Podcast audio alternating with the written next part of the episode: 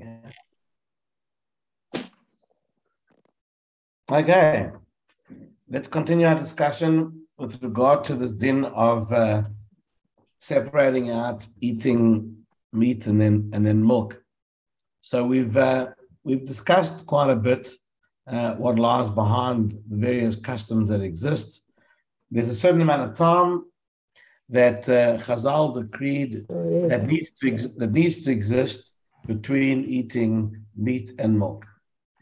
Whatever those times are, you are essentially at first, when you look at the whole discussion here, you're essentially saying that the Rabbonim came along and said it's going to be a lot of trouble.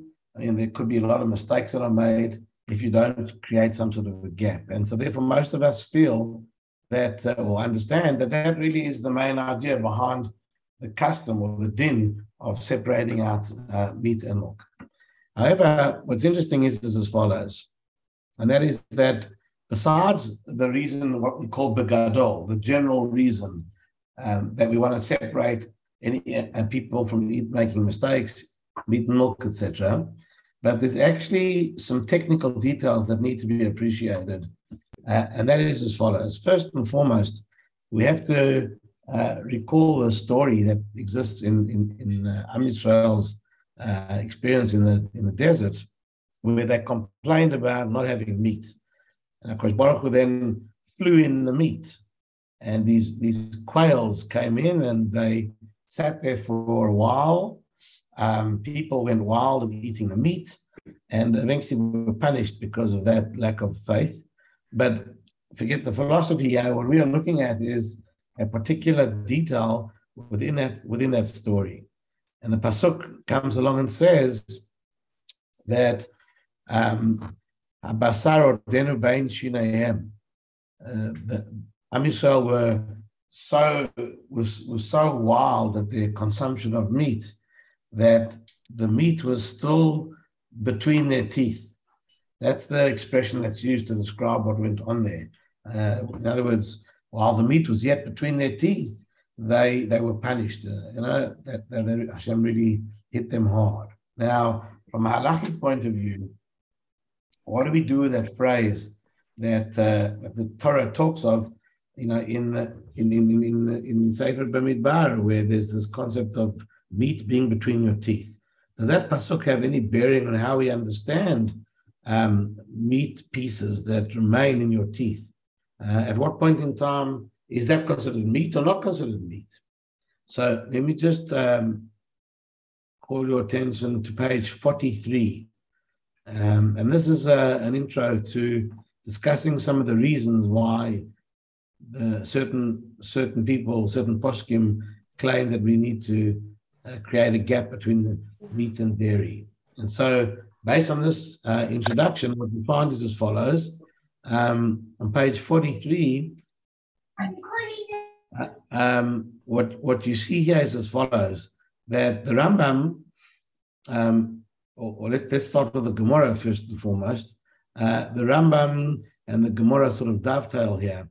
So there you see in the second entry, number 39, Masechet Chulin, Daf Kufayim and Aleph, Amalei Rav Acha Bar Yosef Rav Chizda. What is the status of basar shebein hashinayim?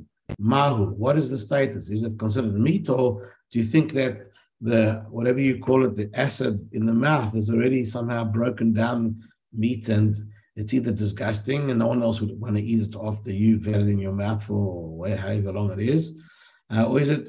Yes, it is considered meat based on this pasuk, which says that the Torah testified that while the meat was between their teeth, HaKadosh Baruch Hu then came at them.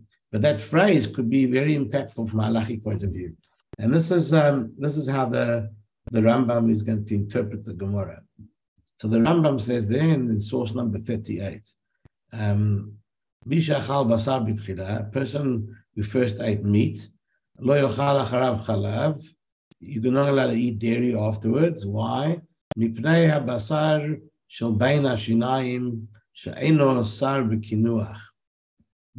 of the potential problem where you actually have proper meat pieces that are stuck between your teeth, and you haven't been able to get rid of them you know, just by rinsing your mouth.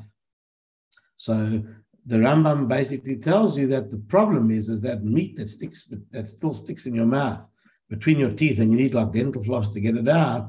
So there, that particular those pieces, as far as the Rambam is concerned, have the status of meat based on this pasuk that the Gemara quotes, and those pieces of meat will not lose their status as meat until 6 hours have gone by. So if you ask the Rambam, you know, why is it that Chazal made a decree that you have to separate, you have to wait between a meat meal and a milk meal? So we said, Bigadol in general, because we want to circumvent any problems that might arise. But specifically, you know, where's the problem? What is the problem? So according to the Rambam, the problem is that those pieces of meat that remain in your mouth and stuck in your teeth, those pieces of meat are considered meat. And if you then would eat a milk and meat at the same time, or you know, within 6 hours, since until 6 hours have passed, those pieces of meat in your teeth are still have the status of meat. Then you're going to have basar b'cholav. You're going to eat meat and milk at the same time. So that is the Rambam's reason as to why this gezeira. This is the specific problem. You want to create a gap between finishing a meat meal and starting a milk meal, so there won't be problems. Well, here's the problem. This is the problem is because of the pieces of actual meat that may still be in between your teeth.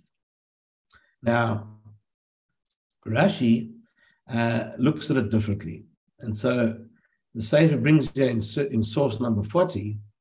Rashi writes as follows to this comment in the Gemara of Rav Chaim Bar Yosef, the Rav Chizda, when the Gemara asked, you know, what was the status of meat between your teeth?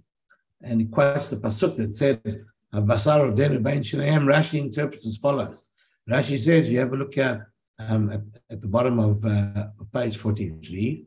So entry 40, Rashi says, "Mishum de basar motzi shuman," because the nature of meat is that it's fatty.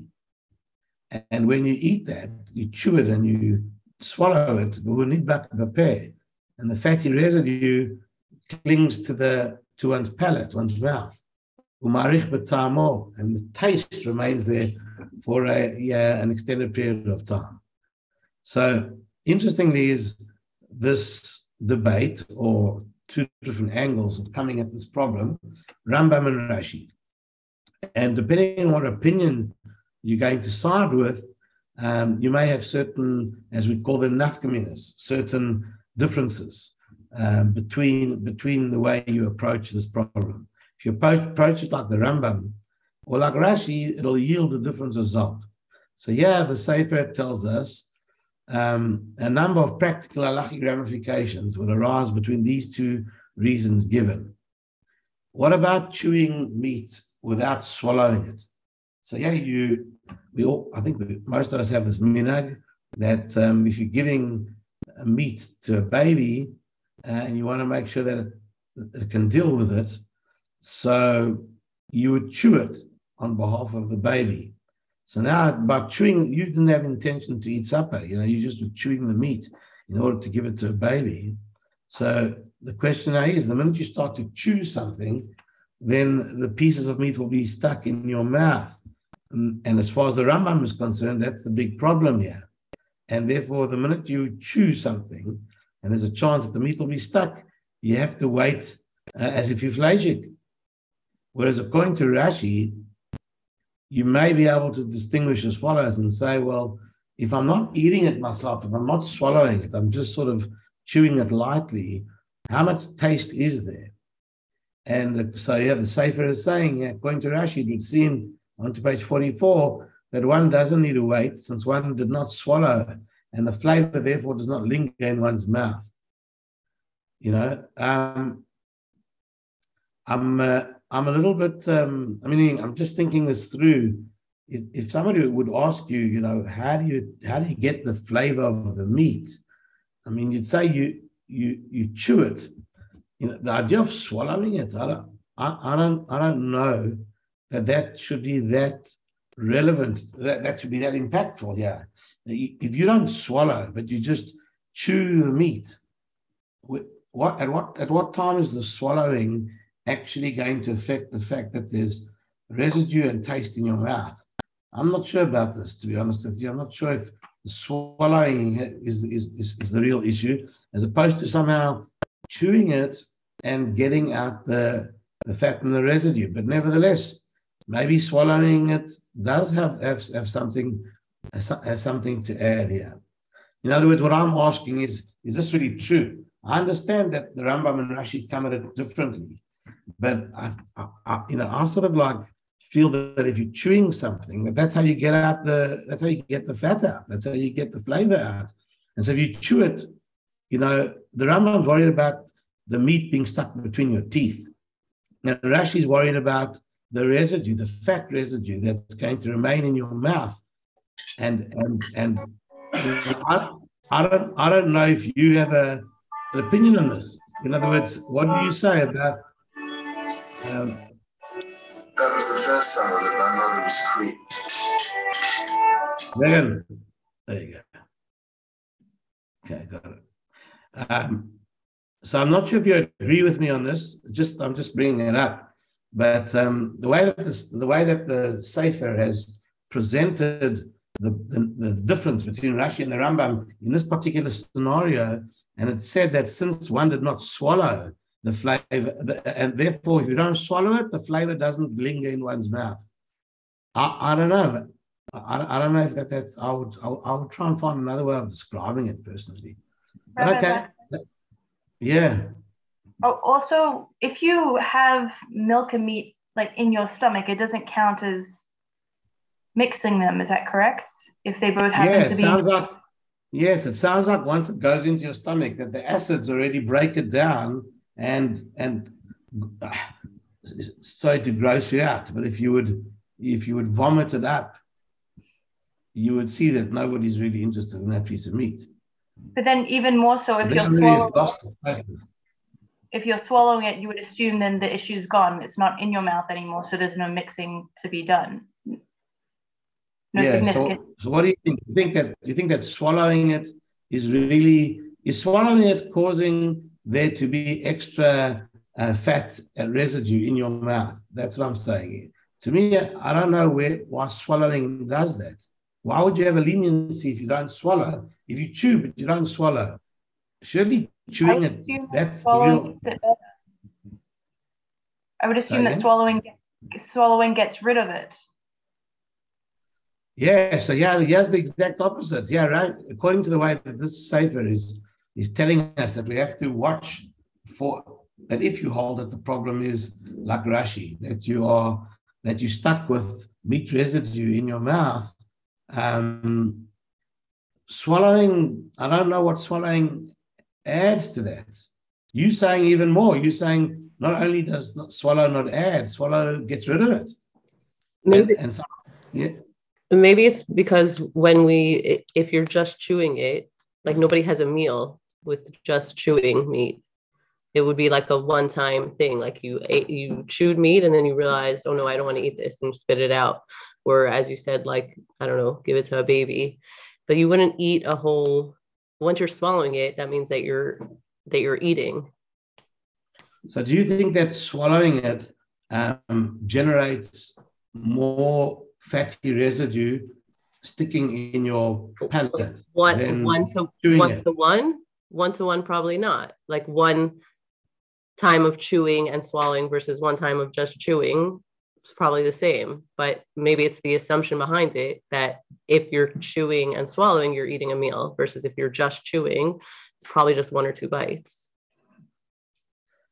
Yes. So yeah, the fact that we are being told to consider the different angles of Rashi and Rambam with regard to chewing meat for a baby. So if I chew the meat for a baby and then I don't swallow, do you think that by not swallowing it, I've really made a difference? I mean, I'm thinking to myself, if I chew it enough, I've already extracted the fatty residue, and that's enough to stick in your palate. Unless you say to me, no, you're wrong, by swallowing it, swallowing it, let's say, causes the meat and the fatty residue to remain that much longer in your mouth, takes it from the front teeth and puts it all the way back. And by going through that process of all the way back, that creates the stickiness factor of the fat staying in the mouth. But if you were just to chew it in your front teeth, then you wouldn't salivate over it. You just chew it and then give it. Maybe that's what they're trying to say over here. Yeah. And either way, the question is, if you chew but don't swallow, are you fleishig or not? So the Rambam would say you for sure fleishig. I'm not talking about, the Rambam doesn't consider the impact of the residue. He talks about the meat between your teeth. But according to the way Rashi learns, he's worried, he takes into account what's actually left in your mouth, not the pieces.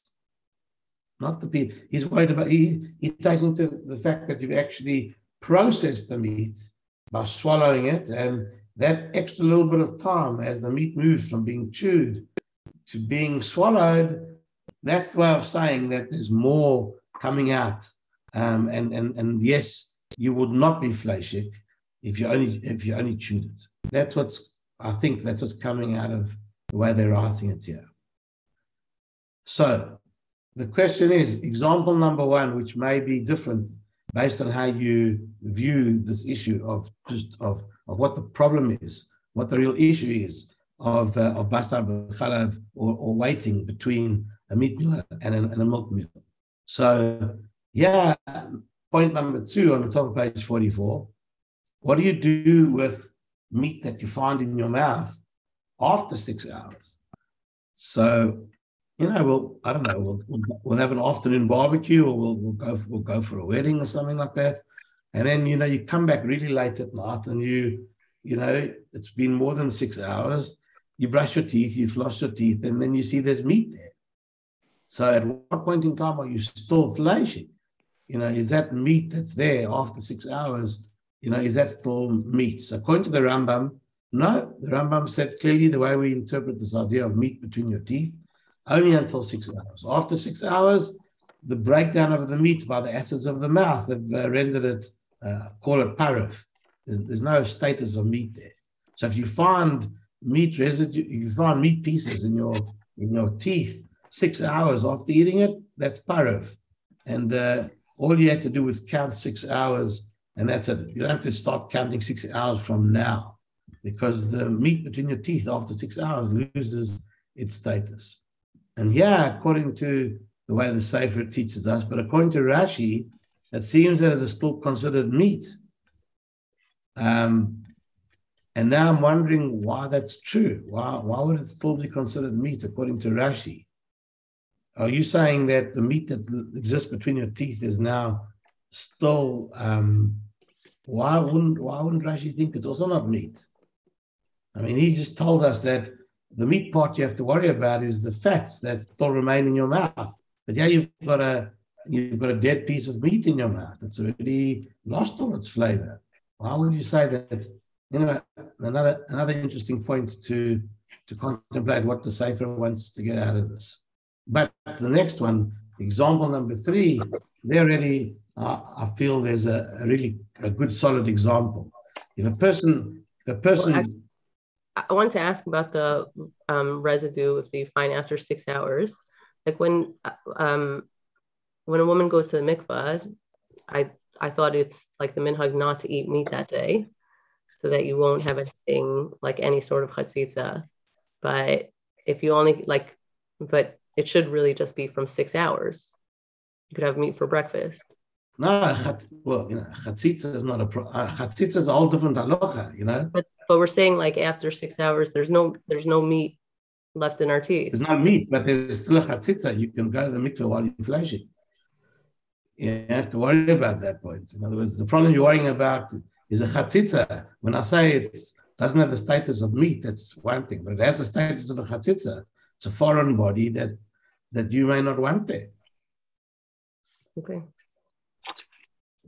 So example number three is I think a concrete example that I can I can get my hands around. In other words, working with the opinions of both Rashi and the Rambam, eating the fat of meat or meat soup without meat pieces. So if you have a nice, hot meat broth that you filtered out all the vegetables and actual meat pieces, and so there's there's nothing really to chew, but the soup is completely fleishig. Well, according to the Rambam, you wouldn't be fleishig. You wouldn't have to wait because there's no actual meat. Whereas according to Rashi, you can appreciate that there's a taste, there's a flavor, there's residue. Well, so, there's a question on the chat. Okay. Let's have a look. When you say 6 hours, you mean that who wasn't in the shiur last time? 6 or 3? You have to listen to the shiur because there's arguments as to what that means, 6 hours. 6 can mean 6 proper hours. It can mean into the 6th hour. It can mean 3, as you write, depending on the minhag. So whatever minhag you are working with, if you are whatever you mean, like you're working with, that's what you're going to ask yourself about the story of finding meat between your teeth. Okay, so here we go with this example. Whenever you are chewing something and it's lingering in your mouth, if there are pieces that are in there, then that creates a problem for the Rambam. Where with Rashi, there's problems when the taste lingers. So this would be an interesting point here if you had this kind of soup.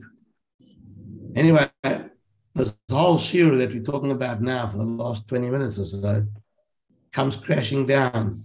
Read the last line, What are you hacking me for? The Torah and Shulchan Aruch say you've got to be strict for both reasons. So that's not very helpful, is it?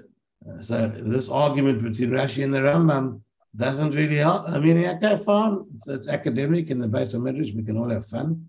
But when we come out of there, we want to know what halacha is.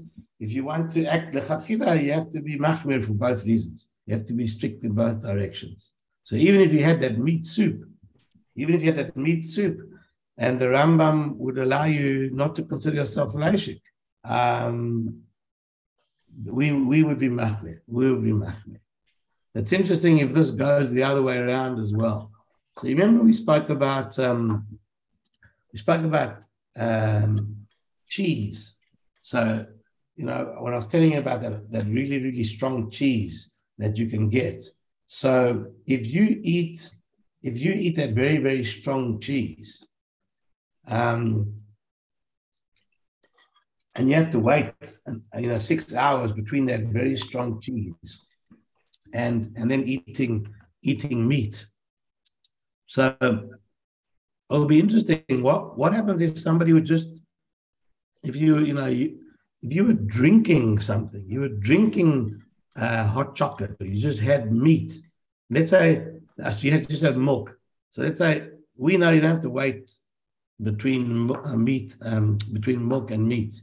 So you can go straight from a milk meal into a meat meal as long as you do kinuach and hadachah. You basically wash your hands, you wash your mouth, and you eat something. So like Shavuot morning, right? So let's say do you have to wash your hands if you had if you had a milkshake, if you had like just chocolate milk, if you like had a dare, you just drank it. So there's no issue of kinuach, the kinuach hadachah, which might refer to your hands. You don't get anything on your hands when you're drinking from a plastic bottle, let's say. And would there be any residue in your mouth that you have to clean out before you go into that meat meal? You might argue, as some do, and they say, no, if there's nothing to chew, then nothing's sticking out there. There's nothing to really clear out. Just wash it out with water and you're done. So it's a similar kind of thing over here, so as far as meat, the meat soup is concerned, we pretty much here. But this is the interesting point over here, that we have to be machmir, but there's still what to discuss when you don't have actual meat pieces there. So here they give an example here I quote a Pitchei Tshuva in the middle of page 44. If one chooses a piece of meat that consists of fat alone, so forget the health scenarios here for the baby or just whatever you, although neither reason is applicable. You don't have meat. So if you suck marrow out of a bone, you don't have actual meat pieces. And you could argue this question about the flavor. It's a fleishig something. It's a fleishig entity. But this would be part of the question. Do you have to be machmir on such a scenario? And then going back, this Pitchei Tshuva is exactly what we're talking about with the baby. Look what he says over here. If a person chews cooked food for a child when there's only fat. So it says, according to everyone, you don't have to wait because there's no extended taste since one did not eat it. And it can't get stuck between one's teeth since it's not actual meat. Nevertheless, the Primogarim writes that one needs to be stringent to wait 6 hours since the sages did not make a distinction, and in order to not cause trouble and say in this case yes, in this case no, and then all of a sudden the whole din will start to become disrespected. You don't make a difference. But this is I would ask the same question on this Prima Gadim. What do you mean if you chew fat? You straight away get the taste in your mouth and the fat remains in your mouth. So I don't understand what they mean when they say you didn't eat it. I mean, you still got the residue there. You might not have the pieces like the Rambam, but you still have the residue. Anyway, maybe if you eat it with your front part of your teeth, you're just chewing it for your baby, as it doesn't get to the back of your mouth and go down to create the trouble. But I'm still in my mind trying to work that out. So look at the Sefer Akashut writes, if one tasted the meat without chewing it at all and then spat it out, so you've got no chewing, so there's no actual meat between your teeth, and you didn't allow it to linger there long enough to create a residue issue, then you wouldn't be fleishig. So this would be. This would be something that you might be able to relate to if you're preparing a meat meal from Yom Kippur. I'm not sure if the South Africans have a really traditional South Africans have a minhag, breaking the fast. It's like a whole spiel there. It's not just a little cup of coffee with a bit of babka and then you just crash. The traditional South Africans, it's like a party of night. It's a few mitzvah she'en kamohu, to have a mamash a feast after Yom Kippur. So let's say I don't know, for argument's sake, after any fast day. Let's take any fast day. So besides Tisha B'av, and after Shivas of Tammuz, Asar B'Tevet, Tzom Gedalia, Tanis Esther. Tanis Esther might be a bit of an issue until you heard the Megillah, but. You're busy cooking for everybody. So you're cooking for everybody. You think to yourself, okay, how much salt did I throw in? Whoops, I made a mistake. It needs more salt, whatever it is. So you say, okay, let me taste. And you have a little taste. And you then spit it out. You don't swallow it. Number one, it's a fast day, so you don't want to do that. Number two, you just want to cook for everybody. So maybe this is where the din is really important. That if somebody tasted the meat, to find out how good the meat is, do you need to add more spice or not? But you didn't chew it, and then you spat it out, then according to this way of thinking, you might not even, you might not have a problem. You won't be fleishig. By tasting its tum, you're not fleishig. So this is, this is the interesting part over here as to where this goes. Now, there's a well-known shaila which Moshe Feinstein tackles, and you can see it here, on page 45, so the Rav Moshe is asked a particular shaila with regard to vitamins. So here you have vitamins, and in the complex of the vitamins you've got some sort of meat ingredient. So yeah, already this din takes a lot of shape here. Rav Moshe holds that you're not fleishig because this is classic, right? And it doesn't even violate the minhag. And therefore, this is what they call law plug, means that you don't, law plug is you don't differentiate. So you have a whole bunch of variables that are all the same. And even though there might be a technical detail for variable, the next variable, that might be a reason not to be fleishig. Law plug, we don't argue, we don't distinguish.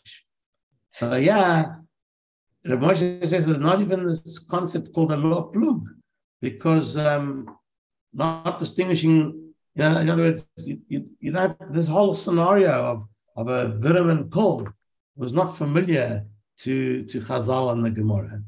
And there's no pieces of meat, and there's vadai, no taste. So both Rashi and the Rambam are very happy. There's no problem over there. So this is what Rav Moshe was asked. Are you able to eat milchiks after swallowing a fleishig vitamin?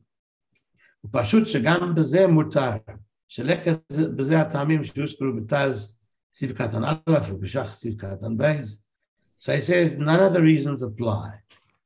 Even mitam lo plug, that you would endanger the minhag. But basically he says you don't have a problem with that. So you wouldn't be fleishig, you're not in violation of the minhag, and there's no problem whatsoever. So yeah. You know, but if you start to take the vitamin pill, you know, and you do it in such a way, I don't know, you've got a mishugas, and you don't just swallow it, you chomp it. You know, you eat it. That, you know, that's interesting as to what would happen over there. You know, but since most people just eat it, swallow it, then there's no issue. It says Rav Moshe in the last paragraph there, you know, but if one were to deviate from the normal way of the world and chew the vitamin, he still, even in this case, this would still not prohibit it. For regarding vitamins, there's no prohibition. Chazal weren't aware of this invention, and therefore there's no established custom. And since they didn't exist until the last few years, and therefore it's not appropriate to add this. To add this concept of vitamins to what is not to becoming fleishig. It's interesting that Rav Moshe Feinstein, in general, this methodological approach, this svara, this logic that he uses, you may be familiar with this, but he uses it in many different areas. So when we discuss, for example, the challenging minhag of kitniot on Pesach, that you don't.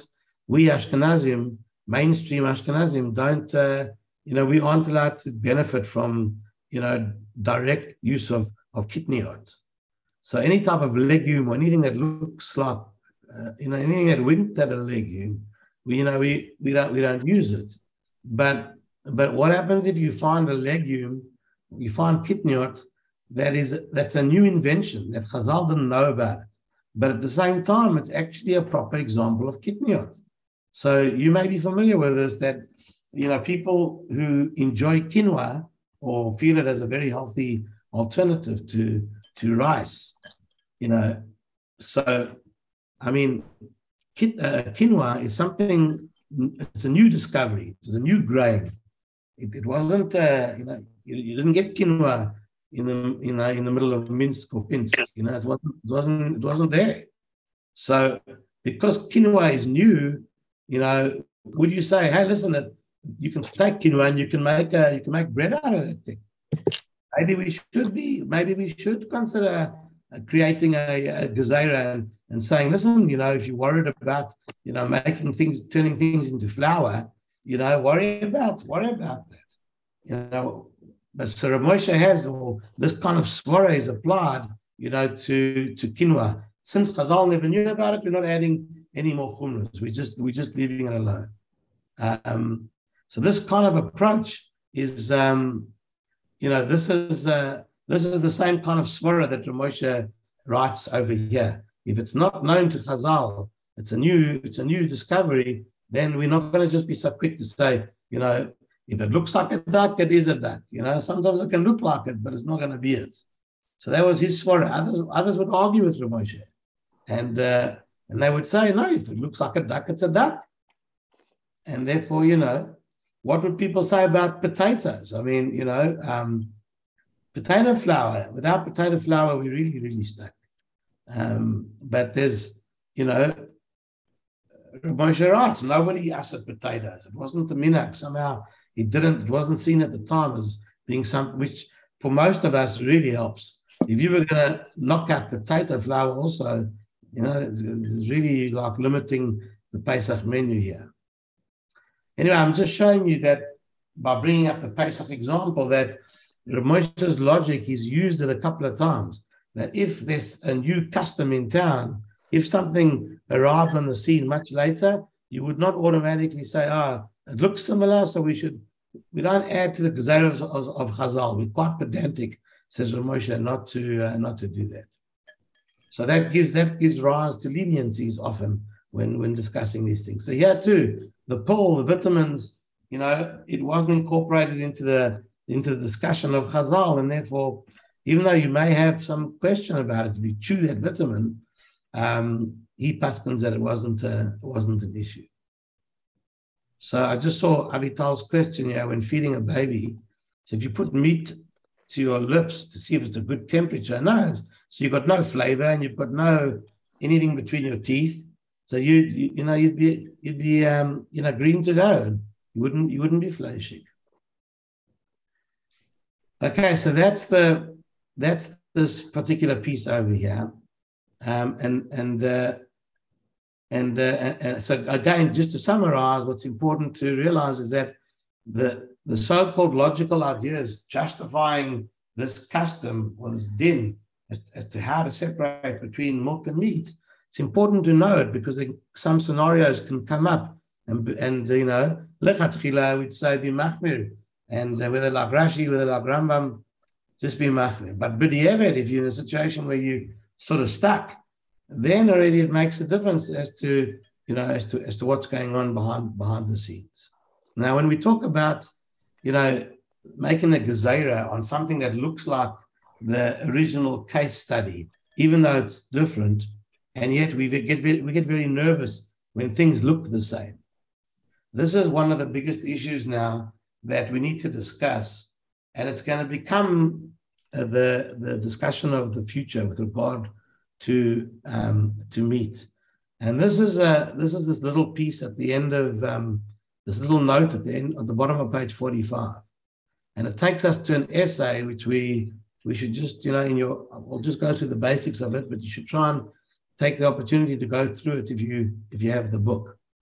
So they write here, for further iyun means for further in-depth discussion concerning whether cultured stem cell meat has the halachic status of meat and whether it's considered non-kosher if it comes from a non-kosher animal.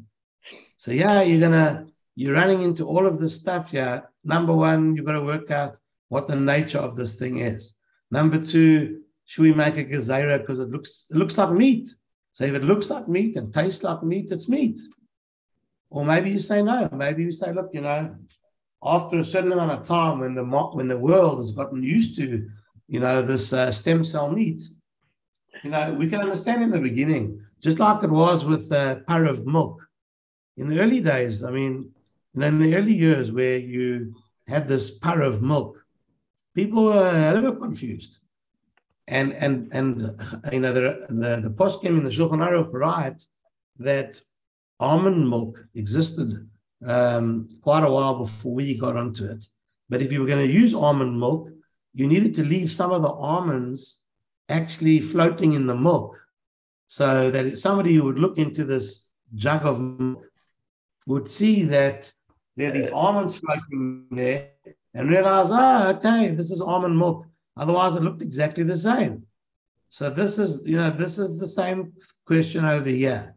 You know, when the fancy invention of pareve milk came up, it took a couple of years until everybody got used to it. You know, I remember even as a kid, when you went to a mitzvah or a wedding, you know, back in the 80s when I was going to these things, and you were served a meat meal, and they gave you tea and coffee with this with this that have a psalm there on the table. That have a psalm saying, you know, don't have a cadenza over here. You know, this is par of milk, and they'd leave the sachet there, you know, on the table for you to see. So maybe what would happen is the same thing with this stem cell meat. If you were going to hold that, you know, if you hold that this meat is pareve, I mean, it's a big discussion, but let's say you hold it's pareve, but it looks like meat, so maybe we should treat it that way. So this is the story. So now nobody blinks an eye at somebody having meat after a fleishig milk after fleishig meal, because I assume it's pareve milk. But yeah, if you see somebody mamish eating meat, you know, and then drinking milk, you know, you're saying, oh, well, the milk is milchik. I can see it comes from dairy farmers kind of thing, or whatever it is, or yumis if you follow Israel. So, but the meat is coming from some laboratory. You know, at what point in time, you know, would you say that this is going to be acceptable by everybody? Anyway, so you know, asks us to go to page 55. So if you can make your way there, we can start to see some of the points that are mentioned there. So this essay on page 55 is written by Rabbi Kenigsberg, Joel Kenigsberg, and he joined this kollel that produced these books, and he graduated from there. And he wrote a thesis. I think this might have been his PhD. I think he wrote a thesis on this particular story. You know, what's going to happen with meat in the future. So yeah, he gives us some information. I'm not sure how. I forgot to look when this book was published. You can have a look at the front cover as to what year the book was published and how old this essay is. And then already, even if it's a couple of years old, things might have just advanced as well. Anyhow, let's just have a look here. Apparently, the person that we can thank for laboratory-generated meat is this Dutch scientist, Mark Post. He apparently is the mechadesh. He's the innovator of this. So it's 2013, apparently, when you know, the first kosher cheeseburger could be considered. And the question is, what do we do with this? Can we produce parev meat? So he writes a second paragraph. At the time, the discussion was purely speculative. The cost of the burger had been an astronomical $330,000. And the entire event had been somewhat of a media stunt. And then you can have the Google search to the article. However, 6 years later, okay, so he's writing 2019, many entrepreneurs, investors, everybody's going to this lab-grown meat, and they want to know when it's coming. So yeah, December 2018, this article is, you know, was already becoming a scientific phenomenon, which everybody had to work with, and you know, we just have to deal with the cost, and we could bring it down and make it work. So the article continues to educate us as to how this thing, you know, how does it work? And of course, the benefits are unbelievable, right? Bottom line is the whole meat industry, which is, you know, such a big question, and as how good it is, this becomes almost a mute story. So, but we have to understand how this meat is produced and what is the status of the meat coming out of the stem cells. So, okay, let's have a look and see what he says to us. So just towards the bottom of the right-hand column of page 55, so he writes there that at present, knowing all the details as far as the halacha is concerned and how the actual reality works, this is difficult for two reasons. First, much of the method behind the development is being closely guarded by the companies involved as they race to be the first to market the new product. Second, much of the exact specification of how the final product will look is still unknown to the companies themselves. Okay, so You know, there's a lot that's going on, but we got to understand how they make this meat. Okay, so on to page 56. He tells us, how's it made? So he says like this. The Gemara tells us that Vama Rav came along, and didn't Rav say, Shmona asar chodashim gidalti etzel roe behema. I spent 18 months watching a shepherd, a professional shepherd, watching this shepherd deal with meat, to work out and learn exactly what was considered a blemish, which would be permanent, and something which is temporary. So he spent the time. He put in his time to know exactly, you know, what was needed. And so the Rav Kenigsberg is just bringing this as an example. Before we begin our halachic discussion, we need to spend a lot of time understanding the actual technology involved. And at the time that he writes this article, there's not that much that was accessible to him. But he says as follows. Firstly, stem cells are extracted from an animal. Different types of stem cells exist, and there are advantages and disadvantages to using the various types. What is common to all stem cells is that they have an enormous potential for proliferation. So what begins as a handful of cells will eventually become millions or billions. For the hamburger mentioned at the beginning of this essay, cells by the name of myosatellites were used. Adult stem cells found in muscle tissue, that's what they are, myosatellites. Okay, so these stem cells are in the actual muscle tissue. Halachically, this is a crucial point, as it means that the cells originated in the muscle fiber of the animal. They began as edible meat. As we will see later on, cells that originate from other parts of an animal that may not halachi be classified as meaty or even edible may lead to a different conclusion. So once the cells have been extracted, they are placed in a growth medium. This is a liquid solution that provides all the nutrients the cells need in order to multiply. Once a sufficient quantity of cells has been produced, the medium is replaced so that the cells cease multiplying and begin to differentiate, to join together and to develop into primitive muscle fibers that ultimately form the basis for a juicy hamburger. And not all companies are using identical methods. Some are producing a co-culture of different types of cells that form a 3D structure, and rather than isolated strands that would need to be mixed together. Finally, flavorants, colorants, and binding agents may be added, but this is not our sugya. Okay, different from what we normally know. So let's have a look at what unconventional meat is. As with many modern questions of halakha and technology, the first and perhaps most challenging question is where to look for a precedent for this complex matter, as we are dealing with a new invention that could not have been fathomed even just a few years ago. We lack a clear and defining precedent. Among the Talmud and commentaries of the Rishonim, there is certainly no clear-cut case which resembles our question exactly. However, there is a source that deals explicitly with the case of meat procured in an unconventional manner. The Gemara in Sanhedrin discusses the fact that before the time of Noach, mankind was not sanctioned to kill animals and eat them for food. This statement of fact is then challenged with another, that in Gan Eden, Adam Arishon was fed meat by the ministering angels. The Gemara recounts that this was not ordinary meat, but rather meat that fell from heaven. So the Gemara then tells the following story. The Gemara asks, is there such a thing as meat that descends from heaven? The Gemara answers, yes, it's like this incident. As Rabbi Shimon ben Chalafta was walking along the way and counted those lions that were roaring at him and intending to eat him. He said, quotes a Pasuk from Tehillim. So he says, Hakfirim shradim lataref.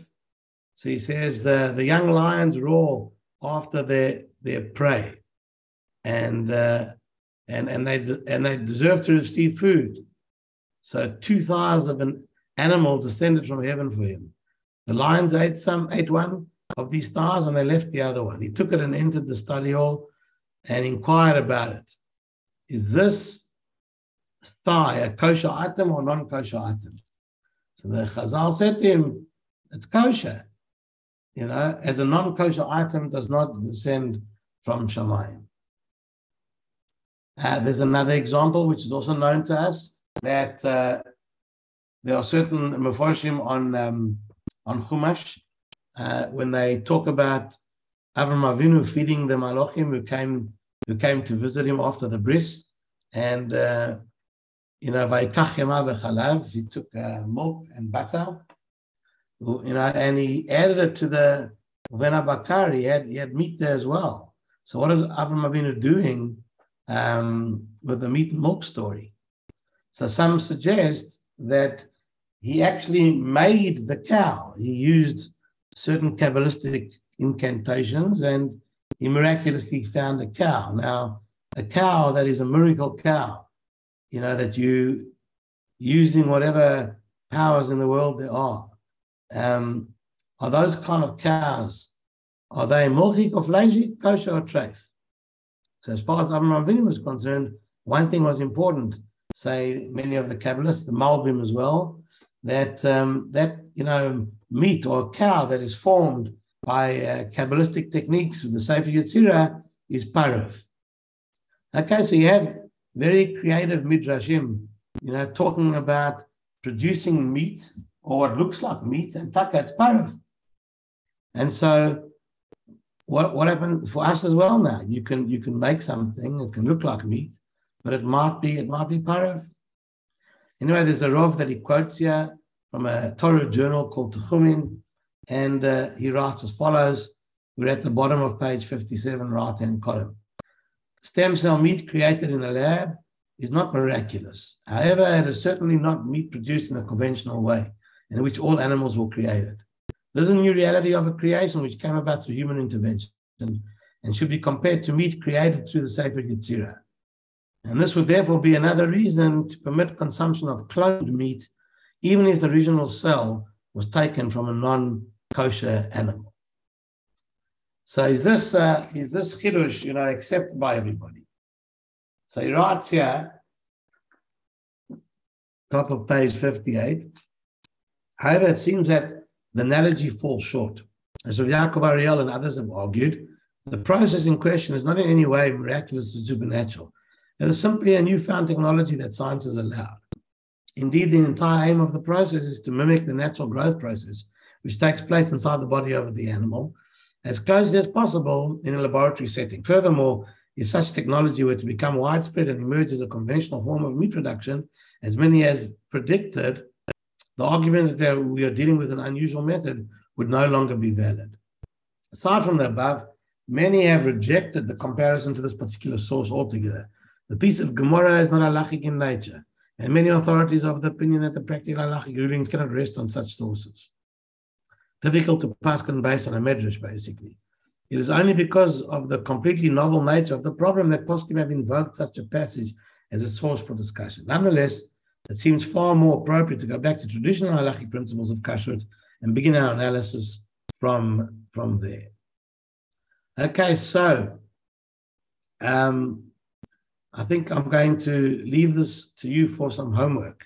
So if you have an opportunity, so we don't get bogged down completely, but we'll read through this particular essay, and then Bezrat Hashem next week we will summarize at least what Rabbi Kenigsberg leaves us with. At the same time, there's also a summary, which are, if you go back a few pages to page 52, there you will see a summary of all of our discussions that we've had to date. Also worthwhile going through and see if you are able to identify as the summary is going what we've learned through. So, okay, so we'll meet next time to discuss the laboratory meat and the conclusions that are up to date. If people do some further research, it's also great. And we'll and then move on to, we'll summarize and move on possibly to the next section. Okay, so we should, good evening, and can I just ask you a quick question? Like, yeah, sort of, it's not really a question, but is there any like Torah approach to whether lab-grown diamonds have the status of ordinary diamonds? That's interesting. I'd have to tell you, I'm ignorant about that. So what? I've seen it actually. Those artificial precious stones, right? They make artificial ones. What are you talking about? They're diamonds, but they just created in a laboratory, kind of the way the meat is.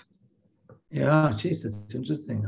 They say you cannot tell the difference unless you've got even as an expert, unless you really got the right machinery, like right to tell the difference. But they with a loop, you can't find anything. Apparently not. No, you need something more specialized to be able to tell the difference between a proper lab grown diamond. Wow, actually, no, wow, I didn't know that they do it with diamonds. Anyway, and the other, wow. I would just say one thing that'd be interesting, and that is that maybe the end result will be ironic, and that is that if you want a real diamond, you have to find a fault in it. Right. Because the rare ones will be too perfect. They won't make them with a fault. They won't make them with a stain. I think there are different grades of the lab-grown ones. Oh, really? They are, yeah. Interesting. Yeah. The whole industry could fall on its face. Well, apparently it was about to, and De Beers stepped in, apparently, and they've sort of taken over the, set standards and got the way they did with diamonds, they've done it with the lab-grown. Yeah, the synthetic diamond as well. I don't know much about that at all. Yeah. And just the other thing is I had an opportunity to ask Rebbetzin Kimchi. Ah, yes.